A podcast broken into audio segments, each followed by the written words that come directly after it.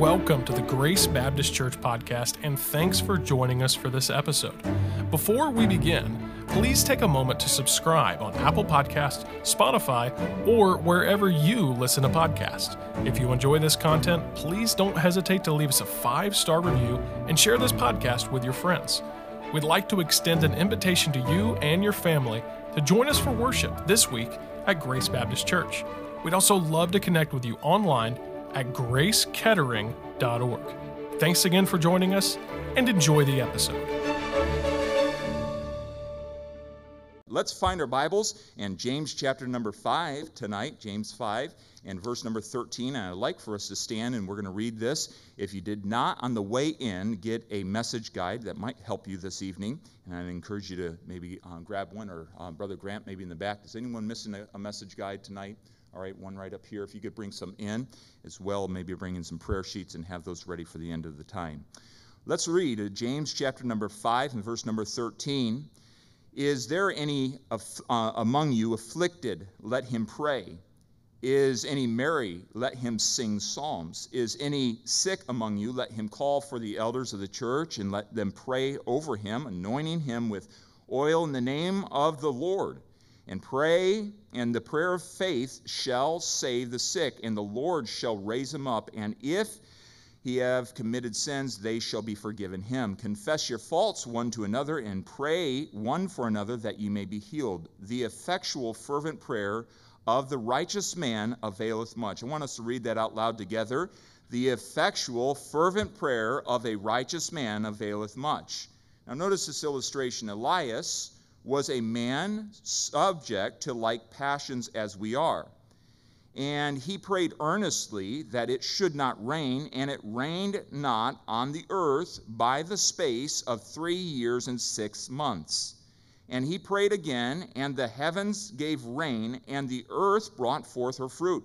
Brethren, if any of you do err from the truth, and one convert him, let him know that he which converteth the sinner from, from the error of his ways shall save a soul from death and shall hide a multitude of sins. Let's pray together. Father, thank you for this opportunity to be in your house tonight. Uh, we don't want to take that for granted, and uh, Lord, I, I don't doubt that we've come in here at all, uh, all places on the spectrum of emotions and uh, weariness um, even, even just emotionally, uh, joy or sadness, all over the spectrum, no doubt. But Lord, you know our spiritual needs. You know our, our condition afar off. So you're aware of all that. And I'm thankful that you have a specific um, word of truth and guidance for each one of us. And I pray by your Spirit, would you just take your word and apply it to our hearts and strengthen us and edify your church tonight um, by your word. And we'll give you praise for what you do. In Jesus' name, amen. And you may be seated. Thank you for standing. I want us to grab this last portion of the book of James, and I believe it's very, very helpful. We've been on this journey of talk less and pray more. Really, it's just a, a series that continually brings us back to the prayers of the Bible to help us to understand prayer is the answer. And uh, I know we know that and we say that out loud, but prayer is the answer, and we need to believe it and we need to put it into practice. And one of the ways that we really put it into practice is by uh, when we're coming up against something, we just say, let's pray. And, and that becoming a dominating thing within our church assemblies, but also just being a dominating thing within our homes. And let's pray about that. And my wife, a couple times, and I today, just uh, let's pray, uh, let's pray, let's just pray. And sometimes the prayers aren't flowery, sometimes the prayers are raw, right? Uh, they're, they're real, they're from the heart. Maybe they're, they're, they're coming out of a heart of hurt. Maybe they're coming out of a heart of confusion. But it's so needed that we get to the point that we are, we are seeking the Lord in prayer. And I find this particular prayer or this admonition to prayer at the end of the book of James very, very interesting because James was writing to the believers that were scattered abroad. Now, we have a little bit of advantage if we've been here on Sunday morning to understand that, that James was a pastor of the church there at Jerusalem. At least that's to our best understanding. He was the, he was the half brother of, uh, of Christ, and he was the pastor there of a very large assembly of Jewish believers. And as you remember, Paul came into town and Uh, James had a largely Jewish church, and because of all that Paul was doing out in the Gentile regions of the world and what he was preaching out there, there was going to be a little bit of a rub. And so this is the same guy. And now James is writing as he starts out. Why don't you look there at the first, cha- um, first chapter of the book of James? James, a servant of God and of the Lord Jesus Christ, to the 12 tribes which are scattered abroad, greeting my brethren, count it all joy. And he gets right into the matter of trials and persecutions that they're facing. Now, if you remember why they were scattered abroad, uh, if you go back to Acts chapter number 8 and so on, you're going to find that it was the persecution and even some of the, the natural calamities that were going on in, in Jerusalem, but mainly the persecution that caused the believers in the church to spread everywhere, which was what God wanted in the first place. Acts 1 and verse number 8 Ye shall be my witnesses, both in Jerusalem, Judea, Samaria, and the uttermost parts of the earth. They were all huddling there, they had holy huddles. And even in churches today, we have holy huddles. I'm comfortable here, I don't want to move. And so we have holy huddles inside of churches, and God has a way of breaking up holy huddles, and He did there through the me- uh, method of persecution. But James is now uh, admonishing these probably around 49 AD, somewhere in this, maybe about, as we understand, about 13 years ahead of his death in 62 AD. Uh, James is admonishing these believers to allow their faith to really work. And he talks here, and some, uh, some religions will come to James and they'll, they'll say, listen, you got to have works in order to have faith. You, you, get, you get faith by your works and so forth. You, you get salvation by works. And James was not teaching that. But he was teaching, listen, a faith that does not have good works flowing out of it is a dead faith. Something is wrong. So if you if you're if you're saying, "Hey, I'm a believer in Jesus Christ, but I'm I'm a kleptomaniac," You know, I'm, I'm stealing as I go through the store. I'm, you know, eating the grapes off the, you know what I'm saying? There's a problem here. Something is not right when you're, when you, there is not good works flowing out of your faith. And so really what faith, uh, what the theme of James is, is, is not just faith and works, but as one commentator uh, wrote, he said, it's faith that works is the theme. And James is trying to help these believers that were scattered abroad have a faith that works. Have a faith that is, is, is being demonstrated in your daily life. And so uh, I remember a believer that was saved here on Friend Day, probably 2018, and uh, she had just finished reading the book of James. I, I, didn't encourage her to read the book of James first, but she had read there first. And she came in one Sunday morning, she goes, that guy's really straightforward. I mean, and James is. I'm very straightforward, to the point. Hey, let's get this down. Uh, some have called James the Proverbs of the New Testament. So, just full of pithy wisdom, talks about the tongue, and our tongue can set things on fire, right? Uh, it's a little member, but it can set on fire the whole course of nature. Isn't that amazing today? We see that happening all around, and, and uh, it's amazing how uh, uh in, uh, in the news and all that, you have a lot of tongues wagging and a lot of things being set on fire, right? And just uh, a, a, whole, a whole problems that come from the tongue. But James deals with that, and he's really dealing with these believers. I want you to have a faith that works, and God wants you to have a faith that works. He wants you to have a faith that when you say, hey, I believe in Jesus Christ, that it is, it's demonstrated in your life, a faith that, that works. But how's that going to happen? How do we work this life of faith? How do we go about living it? Because our lives are challenging, aren't they?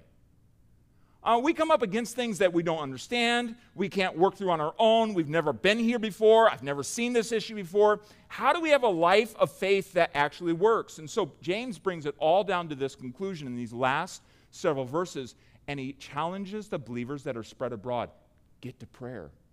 Get to prayer. Get to prayer. And so you've, you've been coming here on the Wednesday nights of 2022, and you know that we're going to get to this subject of prayer, and you say, Is there ever a different note? Listen, we must grab a hold of this. And there's much, as we've learned, there's much inside of the Bible about this matter of prayer.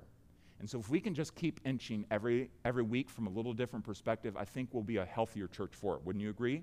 And so we, we haven't looked at this passage of Scripture yet on Wednesday night, and so I want to I wanna deal with this. And James uh, really gives us a, a wonderful picture of how to be praying uh, in our daily lives so that we might see God work and we might see a life of faith that is working. Our lives, our faith being demonstrated in our daily lives. And so I want us to notice how that James, first of all, in verse number 13, really deals with this matter that, that prayer should be happening at all times. Hey, you believers that are scattered abroad, you're facing challenges, you, you have persecution, you're, you're facing financial lack, uh, you have problems in your home, you have problems in the church, whatever the issue is, uh, you need to be praying at all times. Prayer is for all times. Do we not agree with that? Prayer is for all times. There's never a season that we should not be in prayer. What does the Bible say? Pray without, one more time, pray without ceasing. And so it's very important that we're praying at all times. He says here in verse number 13, Is any among you afflicted? Let him pray. Let him pray. Now, what do we oftentimes do? Is any among you afflicted? Let me share it, right? And we, we, have this, we have this internal drive. Someone else needs to come with me in my affliction. They need to be here. They need to feel it with me. Let me spill it out on them. Let me vent it out on them. And that's a human condition. I fall into that, that too. And the, the reality here is, he says, Is any of you afflicted? Let him pray. There is a personal responsibility in our lives in the midst of pain to go to our Heavenly Father and to pray. And so he says, let him pray. The idea of suffering affliction here is the idea of pain. It's not just a physical pain, it can be emotional. And we're dealing with that a lot. There's a lot of emotional pain that goes on in people's lives. And what God says hey, make sure that you're praying in the midst of that. Yes, prayer is for those moments of pain, even the pain that no one else sees. Prayer is for that moment. Not complaining, but praying, he tells them. Praying.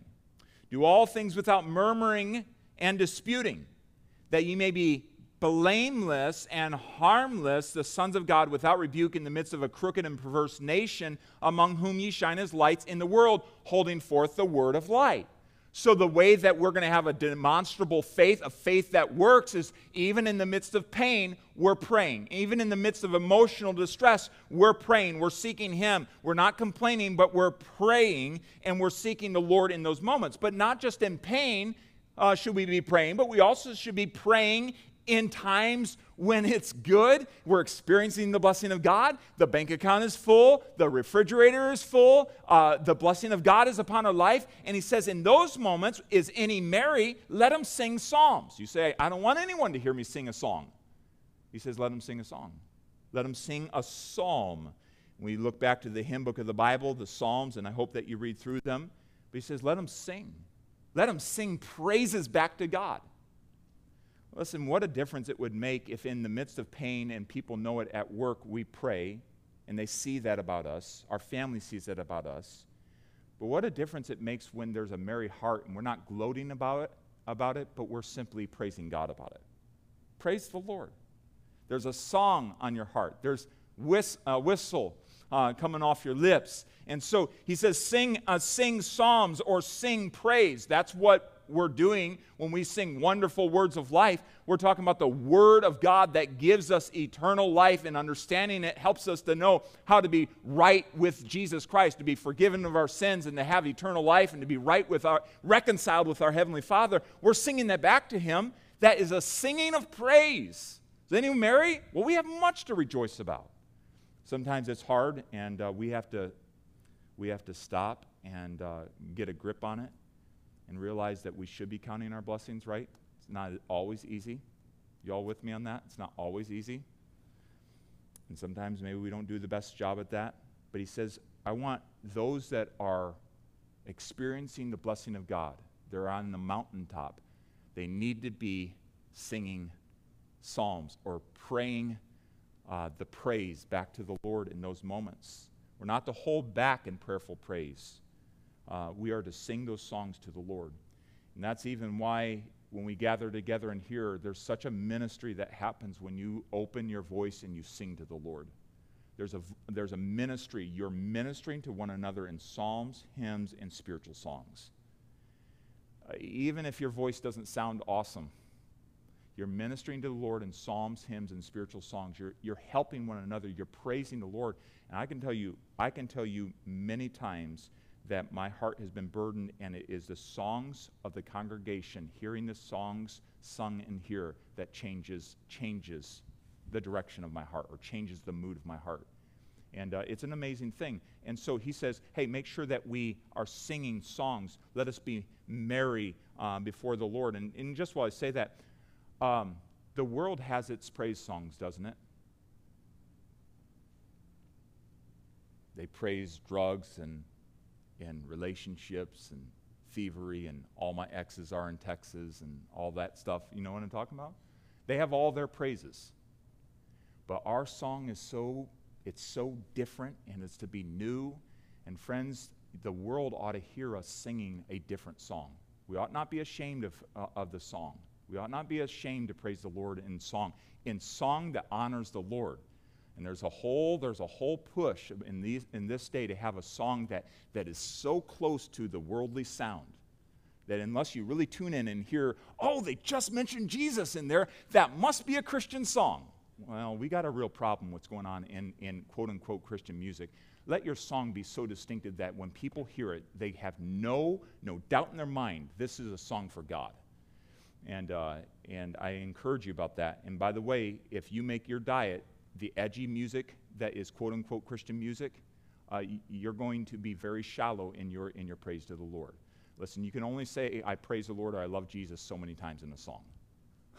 I mean, the, eh, the amount of re- repeating that goes on. Listen, let's get some songs just like we opened up our song uh, more about jesus and uh, how great thou art and some of these, these old hymns of the faith i'm not against new but some of these old hymns of the faith they're rich in truth you could read them for your devotions and you could get truth and it, it would encourage your heart. And so uh, just let's make sure that our song uh, that we sing when our hearts are merry and that we sing songs that are that are christ-like in, in those times. So in our praise we should be praying but also in sickness. Look at verse number 14 he says is any sick among you? Let him call for the elders. Now i'm not going to break i'm not going to go far into the anointing with oil. That's not the purpose of tonight. Um, i've dealt with that in other times but I want us to really notice something. The word sick here has the idea not, not so much uh, as diseased, as much as someone who is weary. Uh, literally, the word has the idea of being exhausted, tired, worn out, fatigued.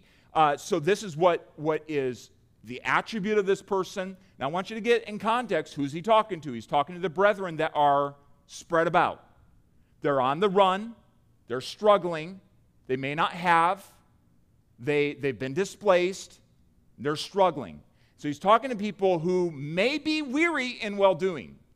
They may be really struggling. Why is God allowing this in my life? And maybe this isn't even worth it. Maybe I should just go back to Jerusalem, recant it all, and just go back to the life I had, get back to my store, get back to my shop, be able to go back to the temple and, and worship with the rest of my family. Is this all really worth it?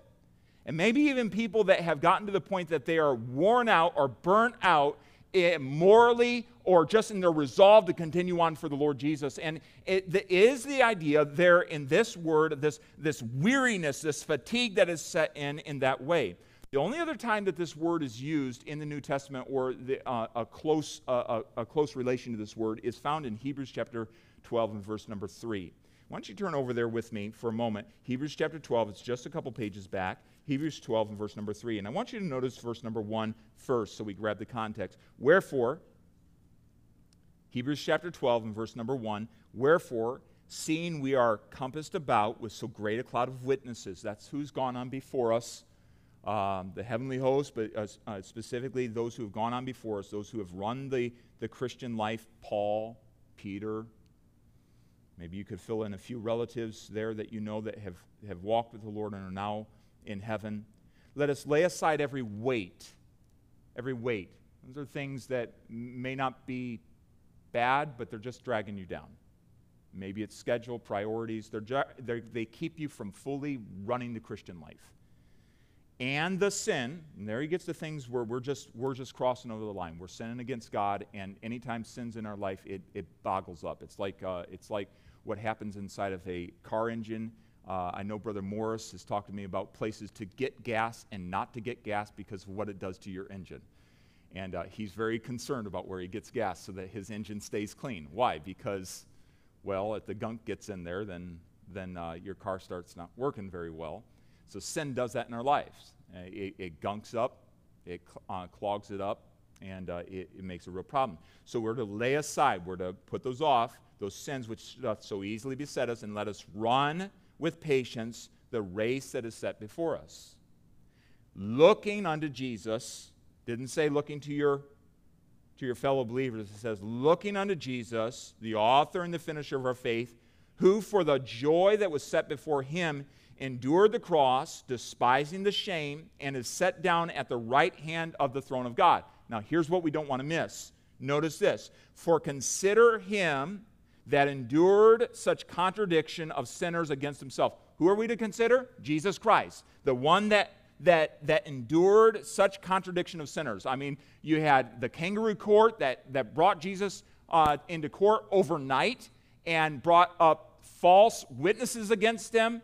And he, the writer of Hebrews is telling us, hey, you need to consider, you need to stop and consider Jesus Christ who endured the contradictions of sinners against himself. Why? Or what's the purpose of this consideration? Lest ye be what? Wearied and faint in your minds. There's the word. Wearied and faint in your minds. The idea of being exhausted. I don't know if I can keep on. And so, to the person that is sick, the believer that is sick and is exhausted in the Christian life, here's what he is to do. He's responsible to call to the leaders of the church and say, Hey, I need prayer. Specifically, gets into a, a, custom here of, of anointing with oil, but the, the focus is not the oil. The focus is on the prayer, the prayer of faith that would give healing or give renewal, give restoration.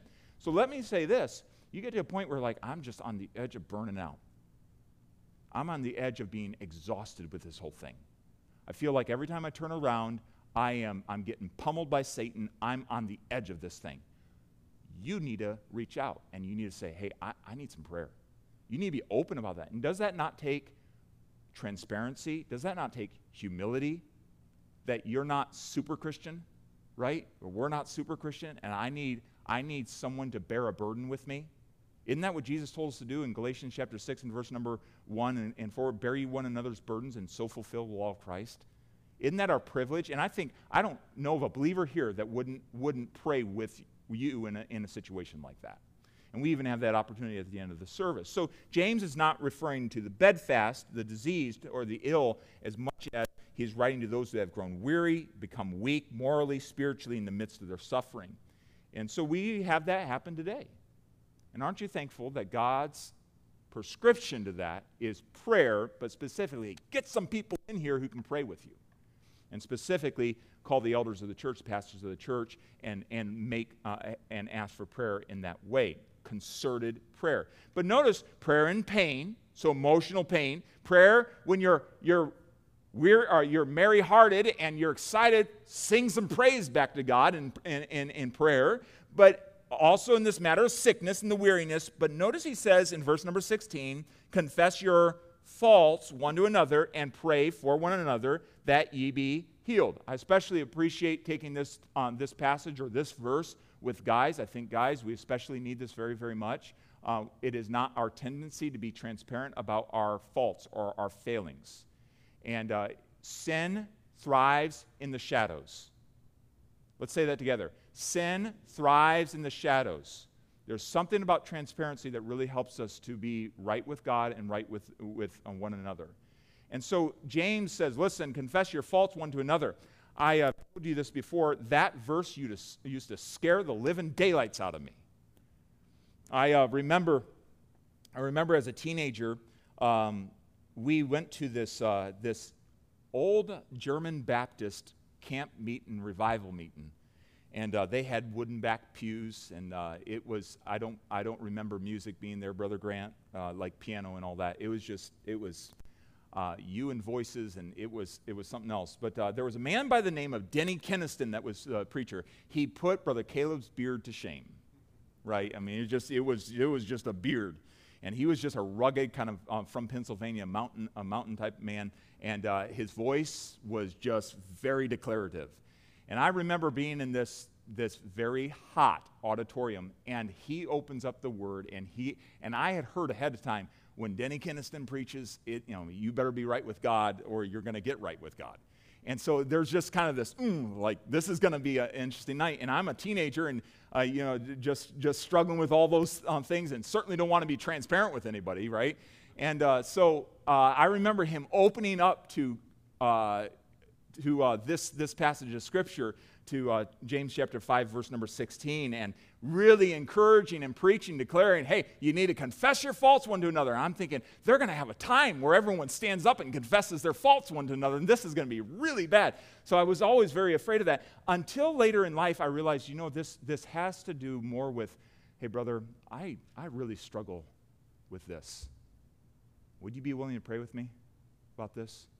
And getting transparent that's some of the joys, the beauties of getting together maybe at like a, a camp out or just getting together for coffee and, hey, would you pray for me in this way?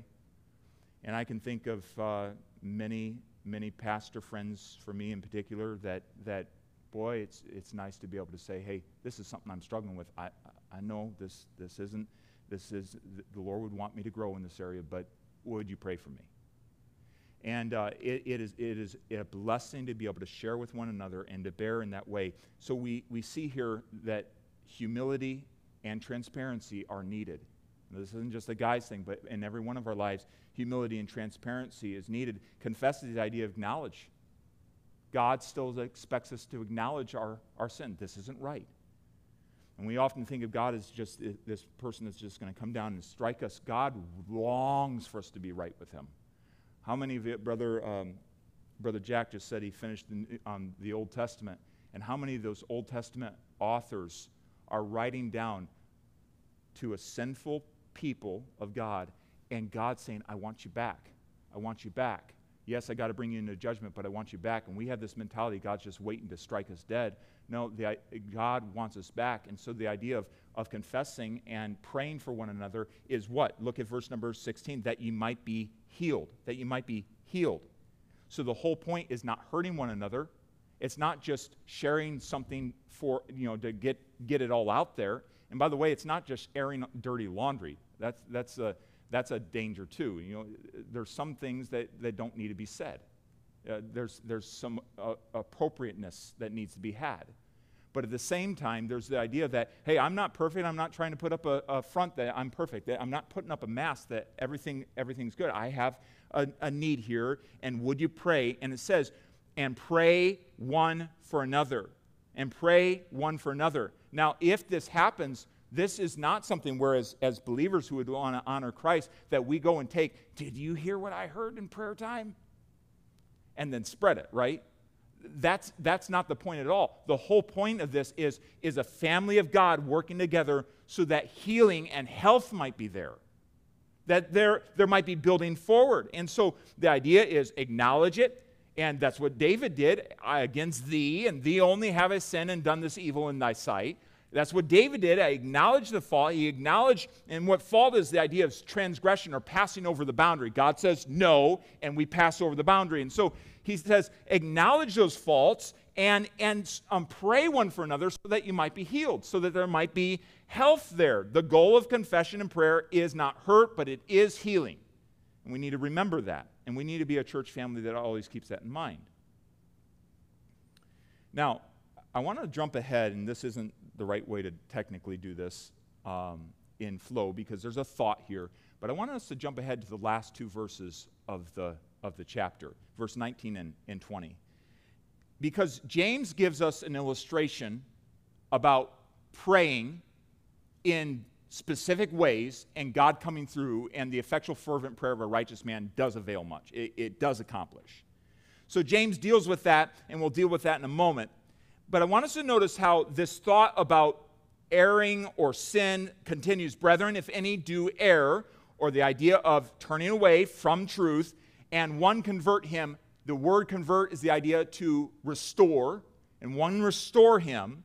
Let him know that he which converteth or restoreth the sinner from the error of his way shall save or deliver a soul from death and shall hide a multitude of sins. So the whole context here is not one of exposing and just like uh, demeaning and ri- ridiculing. The whole idea that James is getting at is through prayer, you're going to be able to deliver this person from the sure consequences of sin and even there are times where a person, even a believer, can, um, progresses on in sin and the consequence ends up being death, where God brings them to the end of the, uh, an early death. That's scary. But can you think about believers who have a heart of prayer, who, who are praying together, and actually see that person delivered back from those consequences? That's pretty awesome. And that's what God wants. And so he says, hey, the person that is the restorer ought to know he's delivered that person from death and he's covered a multitude of sins. It, it, it hasn't been allowed to get bigger and bigger and bigger. Uh, the, the issue has been dealt with and, and God has been glorified and the person has gone on to health. And so uh, James is dealing here and, and talking about those that are saved. A, a lost sheep is saved from destruction, and his sins uh, are covered as if a veil were thrown over them. It's just, it's, it's God has, has brought restoration to that situation, and that happens through prayer. So, in pain, in praise, in sickness, and in sin, in all these times, we should be praying. And prayer should be a part of the church in these areas. So, let's go a little bit further. Prayer is for all times ups and downs. Ups and downs. We can practice that this week. You've all had ups this week, or has been all down this week? Little, little bit of both, okay? So, in all times, we're praying, but I want us to notice in verse number 16, and we'll, uh, we'll, we'll finish out this whole thought with this illustration. Prayer is able to do much. Prayer is able to do much. Notice a condition that God puts on prayer. He says, The effectual, fervent prayer of a righteous man availeth much. Say that out loud with me. The effectual, fervent prayer of a righteous man availeth much. Notice he says, of a righteous man. Now, he's not just being specific, gender specific, that is, in general, humanity. So, of a righteous person, a righteous follower of Christ, righteous is the idea of a person characterized by righteous actions or morals. They're obeying the word of God. So, they're, they're walking in Christ's likeness. Uh, so the effectual, fervent prayer of a righteous man avails much. Avails much. Uh, if I regard iniquity in my heart, the Lord will not hear me. There is a real sense that if we are harboring in our heart, we say, nope. My pastor growing up used to call it um, believers, uh, they have their pet sins, right? So he, he, he, the idea that I'm holding on to this, I'm raising this, this is something that's a part of my life, I'm not willing to give up. And so he says, the effectual, fervent prayer of a righteous man avails much. So, this condition, if prayer is going to do much, if prayer is going to really work, if we're going to see the fruit of prayer, then we must realize that there is a requirement of righteousness. Prayer from the life and lips of a godly man or woman is powerful and impactful. We do not see the full extent of prayer if we're walking in disobedience to the Lord. Now, I want us to catch, uh, catch this with, uh, with a, a, man by the name of John Welch. And I really want to encourage you, if you've never studied back in the life of John Welch, I am very intrigued by this individual, a preacher from back in the 1600s. You say, why go back to, um, back to him? He was known for his intercession. He was a, a Scottish intercessor, an evangelist, a preacher. He prayed seven or eight hours a day. Um, he was a man, and by that, he didn't sleep much. if he was up at night, he even had a special blanket. If he was up at night, he would wrap himself in that blanket and he would just pray. Uh, he kept a plaid blanket on his bed for that purpose. There were times his wife would find him laying on the floor weeping. She would, when she would complain, he would say, Oh, woman, I have the souls of 3,000 to answer for, and I know not how it is with many of them. He went through a, a plague that hit Scotland, and uh, he was just always burdened for people and the preaching of the gospel. Uh, you would think that he might have been a little bit more of a, you know, uh, an obscure guy or a guy that kept his distance. He was very engaging to people. Uh, once a year, he would open up his home for a, a large uh, as they would say, a, a, party, but he, they would just they would have a feast of holiness, as, as was written down about him, just in uh, just having wholesome fellowship together. But he's a very interesting man. Uh, he was a man that really just focused on prayer. Uh, sometimes before he would go to the pulpit to preach, he would send for the elders and he would tell them he was afraid to go to the pulpit because he found himself empty. He would ask uh, one or more of them to pray and he would get uh, into the pulpit. But it was observed that by this humble exercise in his life of just seeking prayer and just uh, knowing his utter emptiness before the Lord, he would have great and extraordinary power. Uh, he pastored the church of Ayr and uh, which was some distance from the town. He would spend oftentimes whole nights there praying in the building. Uh, he was a man who had discovered that there was no point in ministering if God was not with them. So he pressed into God through prayer because he wanted to have an intimate relationship with the Lord. And out of that world came a, manifest, a manifestation of God's power and glory in his ministry. There is an account of, of him um, that, uh, well, on account of his holiness, his ability, and his success, people just began to really admire and respect him. Uh, there was a plague that came to Scotland, and the magistrates of Ayr, the town that he, he was in, uh, decided to guard the ports with sentinels and watchmen because the plague was raging in much of Scotland. So they basically shut down travel. Their modern day of shutting down travel. And it had not reached that city yet. And so one day, two traveling merchants came to the town. They had packed cloths uh, upon their horses, and they were desiring to enter the town so they might sell these things. And so the magistrates uh, came out to, to deal with these guys and say, hey, uh, you can't come in. Well, uh, we come from a town that there is n- uh, none of the plague, there's no reportings of it. And so they called John Welch out and, uh, and said, what do you think? And he took off his hat and he looked to heaven and prayed for a few moments and then, uh, and then turned to the magistrates and say, you need to discharge these men, you need to send them on. They sent them on because they didn't do anything without his, his input because he had just gotten the respect as a man who sought God. They sent him on in the next town where they went and sold the, sold the cloths. Uh, the plague had broken out in that, in that, that town, so much so that they say that the living could not bury the dead. They were so sick in that town. And so he just, he really uh, got an, a, a, reputation for being a man who talked with God and God gave him guidance. A very, very interesting man. So you can do more reading about him uh, later. But I want us just to get a hold of this fact. When the Bible says the effectual, fervent prayer of a righteous man avails much, we can see that in the life of a, a, a John Welch. We can see that in the life of Elijah, as we'll uh, see here in a moment. One man said it this way The greatest and best talent that God gives to any man or woman in this world is the talent to pray. The talent to pray, to seek the Lord. Lord, I need you. And I'm thankful for the folks in our church that know how to pray and, and our special prayer warriors. And there's sometimes that I, I've, I've called folks that I know pray.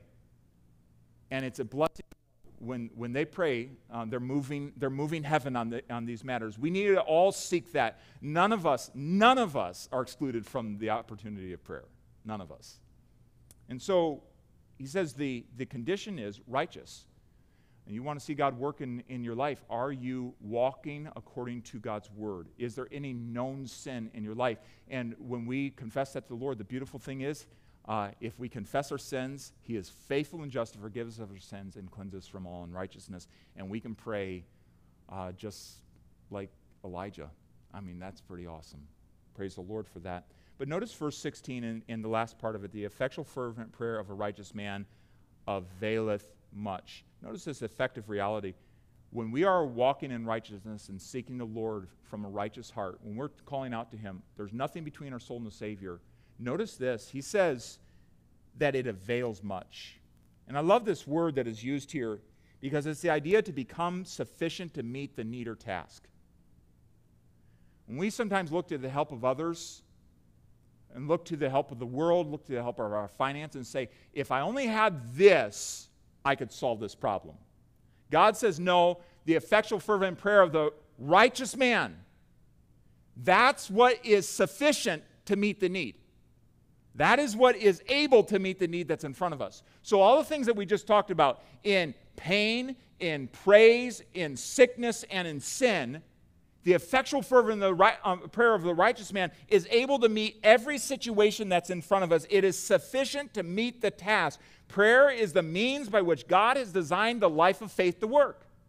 So, whatever's in front of you right now, whatever you are facing, good or bad, prayer is the, what God has designed to meet that need, it is what God has designed for the life of faith to work. So, so James is saying, listen, we want to have we want to have faith that works. How does that happen? Through prayer. Through prayer. And every time. Good and bad times and every time. So in James 5 and verse number 17, Elias was a man of, uh, subject to like passions. What does that mean? The idea that he was of the same makeup as you and I. He was of the same emotional makeup. Uh, tell me about Elijah. Let's, let's think about his, his ministry for a moment. Help me out. What are some of the highlights? What are some of the moments in Elijah's ministry? Okay? Now, it's really hard because, because uh, Elijah and Elisha, all right? So it says Elias here. This is referring to the first one, Elijah. And so I always remember this by J comes before S, right? Uh, so Elijah's first. All right. So what are some of the what are some of the the instances in his life? Were they all high? Was he just an amazing servant of the Lord and always in a good mood and always just seeing all sorts of triumph?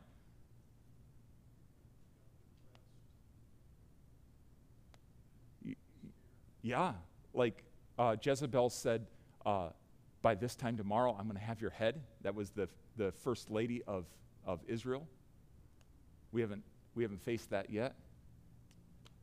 Uh, so by this time tomorrow, I'm going to I'm gonna have your head. You're going to be done. And so he runs and he goes to the brook uh, Cherith, and God feeds him there with what? Ravens. So you got, I mean, that was before DoorDash. It was, it was a heavenly DoorDash and, uh, and he, he gets fed there, but he's depressed. Let me die. God brings him up and shows him, you know, God's not in the, the whirlwind and, and, and so on, but he's in the still small voices where God was and the quiet and, and all of that. Yes? No, that was Jonah. But, but, but good thought there. So you have a man that had ups and downs. If you go back and study the life of Elijah, you're going to find that when the Bible says he was of like passions, he went through the ups and downs of life like you do. And then the Bible gives us this, this really interesting statement. He prayed earnestly that it might not rain. So, what's going on there? Ahab is king.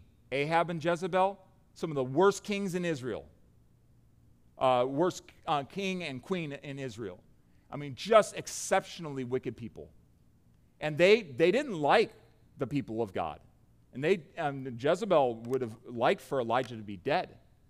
But it, it says that he prayed, and what was he praying about? Lord, you need to get attention. You need to get Israel's attention. You need to get the king's attention. And so he prays, and God shuts down the rain for three and a half years. Elijah is credited by God in Scripture, inspired Scripture, as the one who prayed and, and heaven responded in that way. That's pretty amazing.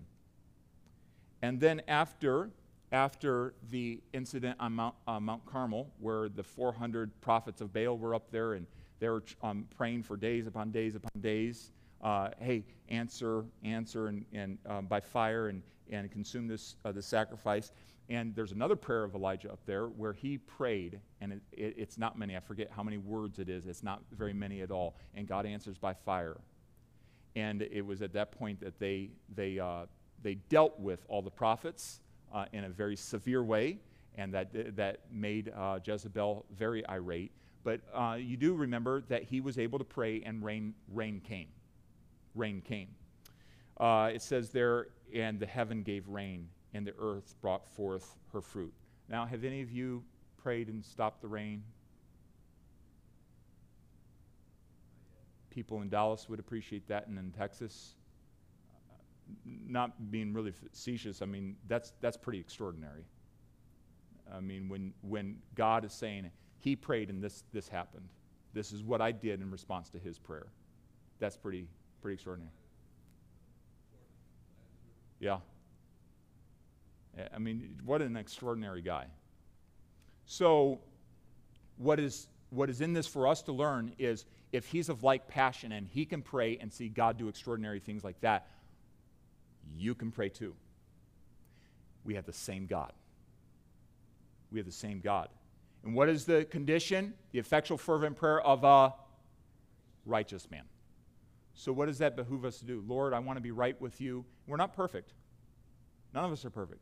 I want to be right with you. Is there anything between me and you? Now, Lord, you see this need that's ahead of us. You see our nation. You see this issue in our family. You see our church. We want to reach Ket- uh, uh, Kettering with the gospel. I want to reach this person with the gospel. And we're seeking the Lord from a righteous heart. and, uh, and God will work. It avails much. So, what, what, whatever the situation is in front of you, whether it's pain, whether it's a high note of praise, praise the Lord, sing in those moments, or is it sickness, just fatigue, burnout, weariness, sin, whatever the situation is, prayer is needed. Prayer is needed. Pray at all times, and prayer does indeed avail much when it's coming from the, the life and lips of a righteous person. And so let's ask the Lord to help us with this tonight. Would you bow for a moment and just there between you and the Lord? Maybe you are in emotional pain tonight. Maybe you're just deflated. I think most of us probably could identify with that. You're just struggling on the inside. Will you pray to your Father in your affliction, casting all your cares upon Him? I know sometimes when we say that, it might not be the encouragement that that you feel you need, but it is good to remind yourself that your Heavenly Father wants your burden and He wants you to pray and say, Lord, I, am done trying to handle this. I can't handle it. I'm turning it over to you, all of it. Maybe that's what you need to do right there in your seat tonight. I, I, I cast this burden on you. Maybe it is you're in a moment where you're just experiencing the blessing of God would you let your voice, like a bird, just chirp praises back to God? On the way home tonight, give God a song of praise in your car. Sing with your family. Is it sickness? You're overwhelmed, you're weary, you're exhausted. Would you call out for, reach out for prayer so that you can be delivered through concerted prayer, so you can be healed, you can know health? Maybe you find yourself in sin. And the Lord's prompted in your heart about it. Will you acknowledge it to Him so you can be healed and seek the Lord in prayer? Would you allow someone else to come alongside and, and to know that with you and pray with you so that you can be healed? The means by which God has designed the life of faith to work is through prayer. Our Father, tonight we're grateful for your truth and your word, and we ask that you would, that you would push us forward, that you would guide us forward by your word and by your truth, that you would help us. And help us to pray at all times. No matter what we're facing, help us to pray at all times. And even as we pray here together before we leave this evening, I pray, Lord, that you would help us to encourage one another with the things that we've learned this evening. And we pray this in Jesus' name. Amen. Thank you for listening to this podcast. To learn more about Grace Baptist or how to have eternal life, visit gracekettering.org. And remember, you are always welcome at Grace Baptist Church.